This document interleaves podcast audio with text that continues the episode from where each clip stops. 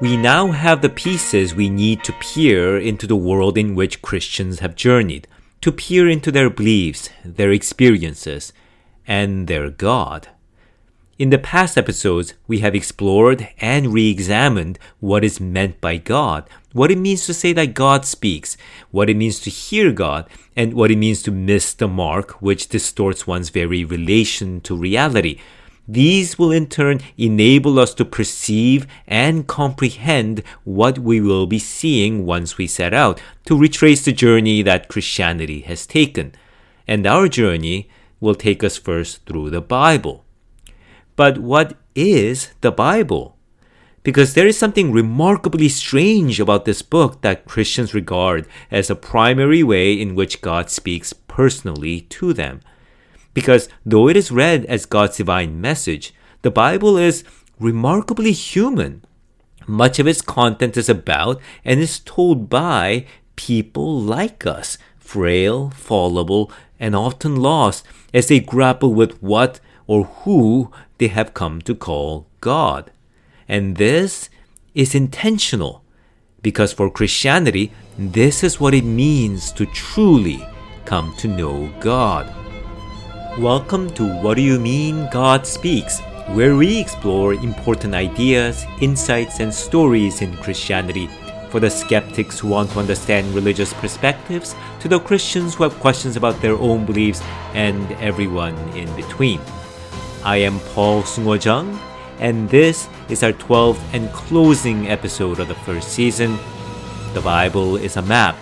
In what ways the Bible is and is not the Word of God. Christians consider the Bible as the Word of God. In communal worship settings where the Bible is read, the reading is often closed with the words, This is the Word of the Lord. But what does it mean to say that the Bible is the Word of God? This, by the way, is the more fundamental question about the Bible than the ones like whether the Bible has errors. That question arose because what God speaks must be true, and so presumably the Bible, as the Word of God, cannot have errors. However, what an error is depends on what truth one is trying to communicate. Say, when Neil Armstrong stepped off the moon lander and planted his feet on the lunar surface on July 20, 1969, he said, That's one small step for a man, one giant leap for mankind. Now, was that statement an error? Since collectively speaking, we humans as species have leapt higher, longer, and from greater distances, while Armstrong's was more like, well, a tiny hop. But it's obvious to us that that was not what he was saying. That wasn't the truth he was communicating. So, what is the truth that the Bible is communicating as the Word of God? And it turns out that what Christianity means by saying that the Bible is the Word of God is something very specific, even if not clearly and extensively articulated. After all, in Christianity, the phrase the Word of God or the affirmation that God speaks refers to much, much more than just the Bible. For Christianity, the Word of God is the unfolding of all of history, the history of the universe, life, humanity, or our own lives, because God, the infinite reality, unfolds history like an author telling a story. And that is why, for example, God declares to the prophet Isaiah that what he says always comes to pass. The Word of God is thus also the Logos, the rational principle underlying everything that happens and how everything comes to be, the principle upon which our very notion of science is founded. And it is this Logos, the divine Word, through which God created all things. Consequently, the Word of God is also all of truth. It encompasses every truth and every good we can ever come to know, whether through insight, inspiration, inquiry, investigation, or an inner voice. The Word of God is also what God speaks personally to us as a prophetic message or a vision or a prompting in our innermost self or deeply meaningful personal events or a profound teaching or even a rebuke from other people. And the Christian gospel declares that the Word of God, the Logos, fully became a human being in a particular individual, Jesus Christ. and Jesus in turn restored humanity's relationship to God so that the Word of God, every truth and goodness, may likewise dwell in all of us. So, in all of this, where does the Bible fit? Those who don't understand Christianity, including many Christians themselves, misunderstand why the Bible is important. They get it backwards.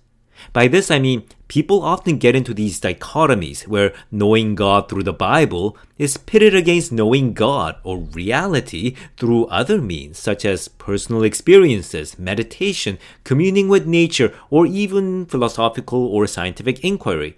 On the one end of the spectrum, some Christians seem to reject everything in the latter list, leaving the Bible as the only way of knowing what God says. On the other end are the people who reject that Bible is the Word of God, that this old book about dead people cannot tell us anything today about ultimate truths. Then there are those in the middle wanting to hold on to both. However, this entire spectrum misses why Christianity actually needs the Bible. Christianity needs the Bible not simply to know what God says, but more to know what God does not say. Perhaps that was a bit too provocative way of putting it. What I'm pointing out is that if we carefully consider what was meant by the phrase the Word of God, which is a long list of which we've just summed up a couple of minutes ago, it should become clear that the problem is not about where we can go to know God or hear, for lack of better words, God speak. God is reality and everything and every happening is a word of God unfolding all of history. And if so, everything, literally everything, is in a sense God saying something. So our problem is which of the everything, every happening, every experience, every thought is God speaking to us? Which of the everything we experience or think about is true, and which of those truths is meaningful for us, and which of that is untainted from distortion or self deception that we tend to put on those things? And how do we know? What kind of person do we need to be to know? Let's say some religious leaders, well known for their moral compromise and hypocrisy, were being investigated for some great wrongs they committed in the past. Now they successfully cover up their tracks and even bring a legal case against their accusers. Then they may say to themselves, God protects those who represent him. Is that what God is saying though through what happened? Is their success God saying that they get a free pass? Then let's say one of them suddenly gets deathly ill and people start whispering God is punishing them. Is that what God is saying through that illness? Everything is God unfolding something.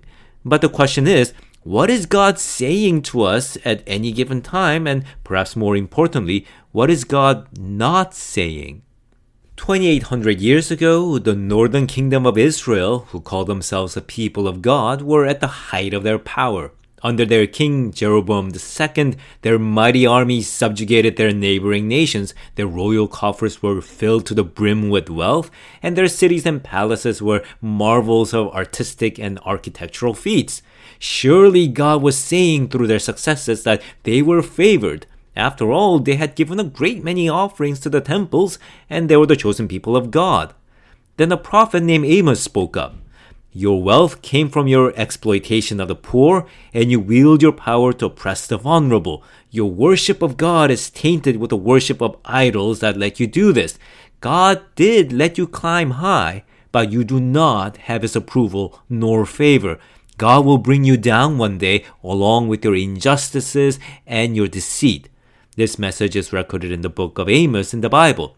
However, Amaziah, the head priest of Israel at that time, denounced him as a troublemaker and a liar and had him driven out of the country. So, what was God truly saying to Israel? A blessing or a warning of coming judgment? Jeroboam's dynasty fell after a few generations, and the kingdom of Israel was eventually destroyed and sent to exile. So it turned out that Amos was the one who spoke the truth. The Christian idea of the Bible is not that the Bible is simply the record of what God spoke, let alone the only place where God speaks. Rather, the Bible is a map to what God says. Map is the analogy that I use, but I think it's the appropriate one. A map, by the way, doesn't show everything. In fact, a map is very selective in what it represents. Hence, it may show topography or state boundaries or roads and cities, but not others. What the map shows depends on the map's purpose, which is to guide us through the place depicted on the map. Without the map, we can become lost as we journey across the very world that is drawn on the map. So God is reality, infinite and all around us, and every truth is God speaking.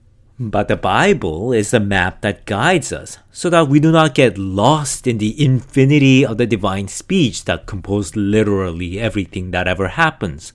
So we can discern when God may be speaking personally to us, what God is saying, as well as what God would not say and why. It teaches, corrects, and coaches us to hear what is true without distortion or deceit from our part. It is a map to encounter, establish, and maintain a personal, ongoing relationship with God who speaks to us. But what is remarkable, though, is how the Bible draws this map. As holy books go, the Bible is a rather strange book. It's a hodgepodge of stories, chronicles, reflections, poems, prayers, prophecies, dialogues, biographies, letters, and treatises, and it is composed by numerous authors from widely different backgrounds living over a span of over a thousand years. Nearly all of its content, except for, say, the account of God creating the world, is about people, about particular individuals, communities, or nations on how they lived, what they thought, and what they did. Much of the Bible is simply the stories of such people rather than, say, record of some teachings or a discourse. And rather than limiting the stories to the telling of a single or even a handful of exemplary individuals, the Bible runs a gamut of heroes, villains, failures, and mediocrities, and at times the same person can become all of those at one time or another. And a surprisingly large number of these stories do not provide a clear lesson or a message, leaving the readers puzzling over what the moral or spiritual teaching was, or whether there even was one.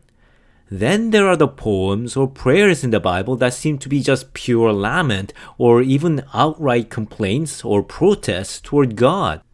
Even when the reader is presented with more definitive teachings from, say, the prophets, or in the case of the New Testament, the sermons of Jesus or the letters of the apostles, the Bible specifies the particular context in which they were given, when the prophecy was given, or the sermon was preached, or the letter was written, and by whom, and to whom, what was going on at the time, and what specific issues or concerns that the prophecy, or the sermon, or the letter was primarily addressing. Of course, scholars can also discern such context in the texts and teachings of other religions and philosophies, but the Bible seems to go out of its way each time to explicitly provide these contexts, if not right then and there, then elsewhere. As if to emphasize that real people, people like you and I, but just living in a different time and place, went through these things. And they reacted like real people, sometimes inspiringly, sometimes with wisdom, but sometimes with pettiness, spitefulness, and deceit. And this is how they heard God, struggled over what they heard, wondered whether it was true, talked and even argued among themselves, then followed through, or rejected or distorted or lied on the truth that was being spoken to them. Then this or that happened. And over a thousand years, each generation added to what the previous generation experienced. So long ago, they encountered a deity, they listened to that voice they believed told the truth. They lived it out, or failed living it out. They sang and prayed, complained and protested. They wrestled with how to live in a right relation to reality, to the world, to other people, and to themselves. They cheated and betrayed and lost. They changed their ways, renewed their vows, relearned what they forgot, expanded on what they learned. They revised their understanding of the deity that their ancestors encountered. They expanded their view of reality. They employed metaphors and analogies where simple descriptions failed them. They used imagination and imagery to grasp what they could otherwise not understand. Their view of what God means transformed so greatly that their God eventually was no longer a God. The Bible is the story of those people. And all this leads us to why the Bible sometimes poses some barriers to modern people. Now, you may have heard some debate in the past, say between the creationists and the atheists, about whether the Bible presents a scientific account of our world. But some wiser individuals would point out that the entire debate is misguided since science as we know it did not even exist until about 3 to 400 years ago. The book of Genesis in the Bible is an ancient Hebrew text, and much of their view of the world matched the other Middle Eastern civilizations of their time. Likewise, when the Old Testament accounts of wars, violence, and harsh judicial justice shock modern readers, the biblical scholars caution that we should not unthinkingly apply our modern ethical sensibilities to the Bronze and Iron Age culture of the people in the Bible. And in both cases, they are correct, but not correct enough. Now, we can ask why God did not teach modern scientific knowledge or ethical standards to the ancient Hebrews who wrote the Old Testament. After all, we could say, God is the infinite reality who speaks personally to people, and every truth is God speaking, and so on. But leaving aside our rather overconfident assumption that the final ultimate truth about the universe or morality will be anywhere close to our modern views, we should ask if that kind of truth is what the Bible is trying to teach us. Suppose that such scientific or ethical truths were revealed to the people in the Bible living in a Bronze to Iron Age civilization. Would they have been able to even comprehend them, let alone live by them?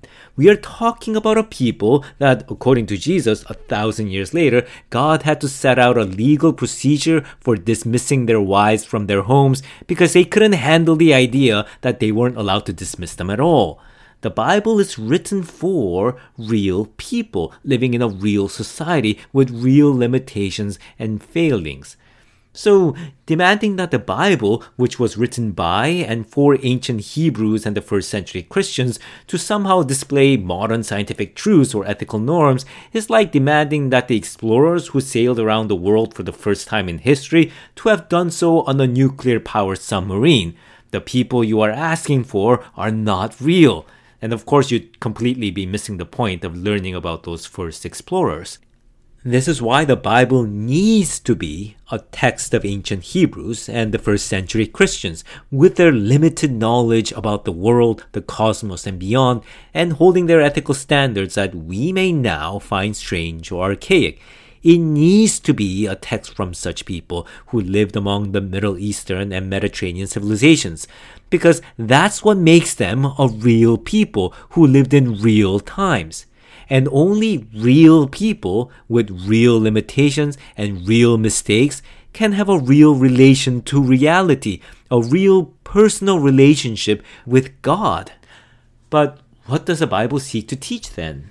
If it is a map, what is it a map of? And again, in what sense of that is it the Word of God?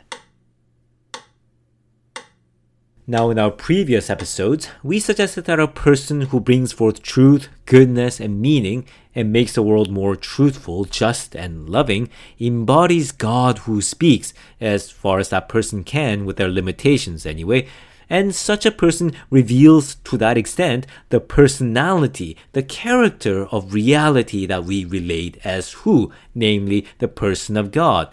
Moreover, the voice within us that seems to represent such a person, a person we can strive to become more and more, is to an extent the voice of God who speaks within us. But the problem is, is that we aren't always moving toward that person who embodies God. Most of the time, we can't even recognize that person, whether within us or in others. We don't speak the truth, bring forth good, and make our world just or loving all the time. In fact, Sometimes we deliberately do the opposite out of spite, pettiness, or cowardice, and sometimes the entire society may push us to do so. Even our quest for the good, our striving to hear God speak and follow through, can become distorted by the parasitic evil that feeds off from what is good. by those who use it as a cover and pretext for their dark impulses, or even by those whose genuine strivings toward God was distorted by their sense of moral superiority, so that the kingdom of God they claimed to build was twisted into the empire of the devil instead. The Bible is composed of the stories and experiences of people who walked that difficult path, struggling to hear God speak and to become the people that embody God who speaks within them. It tells of both their successes and their failures. And instead of simply presenting a set of rules or a teaching, the Bible presents thousands of years of case studies through the story of their lives and their struggles, the records of their prayers and psalms, the laws they set up and observed, the prophecies and messages they received, argued over, and confirmed, all of which eventually culminates in the perfect exemplar, the one who fully embodies God who speaks, who relates to God without failure, distortion, or deceit, the one Christians call Jesus Christ.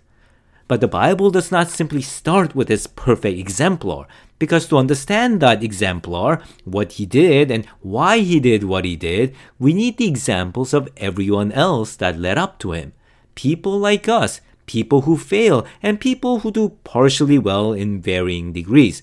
And by showing where they failed, we can understand where Jesus did not, and most importantly, what that cost him and what that meant for all of us. Thus, according to Christianity, the map that the Bible draws is the long, long journey toward the person of Jesus. And the map is a mosaic, a mosaic where each piece is a person relating to God who spoke to them, a mosaic that Christians believe that the Spirit of God has put together one generation after another so that they converge upon that one man, Jesus. That is what Christianity means by saying that the Bible is the Word of God. To better grasp this idea, let me contrast this Christian understanding of the Bible with the competing understanding of what a holy book is, held, for example, by our Muslim neighbors and colleagues. And colleague really is the appropriate word here. So, in Islam, their holy book, the Quran, is the Word of God, recited into the Arabic. Their Prophet Muhammad was tasked with reciting it, but it is the text that he recited which is the Word of God. Thus, only this original Arabic recitation is the true Quran, which cannot be substituted. That is why if you translate what he recited, the translation is not the Quran, but only a translation.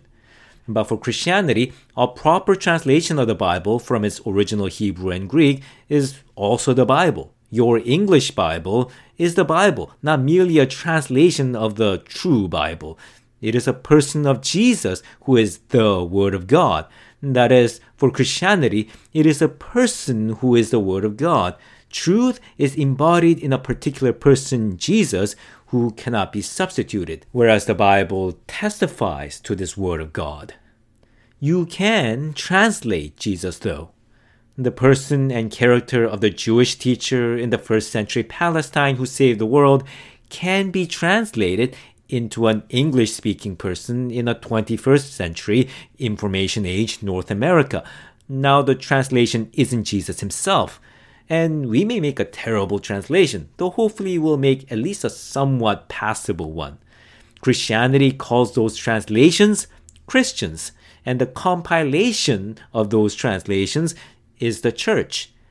And the Bible is the map and a guide to make that translation the long, long journey to the person of Jesus in the Bible that happens over thousands of years is also the map of how an individual and a community may journey into a better and better translation of Jesus. That is a point that is being made in the second letter to Timothy in the New Testament Bible when it states all scripture is inspired by God and is useful for teaching, for reproof, for correction, and for training in righteousness so that everyone who belongs to God may be proficient and equipped for every good work, which is, to simply put, become more like the person of Jesus to translate him better into ourselves. And as you become a better translation, Christianity teaches better you will hear and embody God who speaks until you come to truly know God, the infinite reality who speaks to you, who loves you beyond what you have ever imagined. And this, lastly, is why some laws and regulations seem to change from the Old Testament to the New, such as eating pork, or why the church's position on some moral or social issues shifted over the years. It is because the Bible, as the Word of God, is more than a list of rules or teachings, but is rather a map composed of the lives of the real people who walked with God, culminating in the person of Jesus. And so the laws and regulations in the Bible are understood as something that such persons brought forth as they interacted with God, something that was appropriate and needed in their society and time.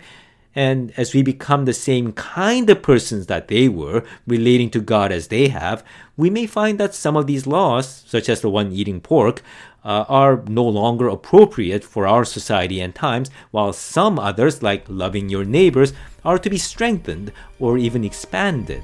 But details of that process will need to wait until we explore the Bible itself, starting from the second season. Thank you for listening and staying with the series for the whole first season. There are a couple of more upcoming extra episodes to summarize and review the season and prime for the next, but this is the closing main episode. If you enjoyed the series so far, or found it helpful or interesting or insightful, please subscribe, follow, or share. Also, please rate and review the series if you can do so on your platform. It will help with making the series visible to other potential listeners as we move forward.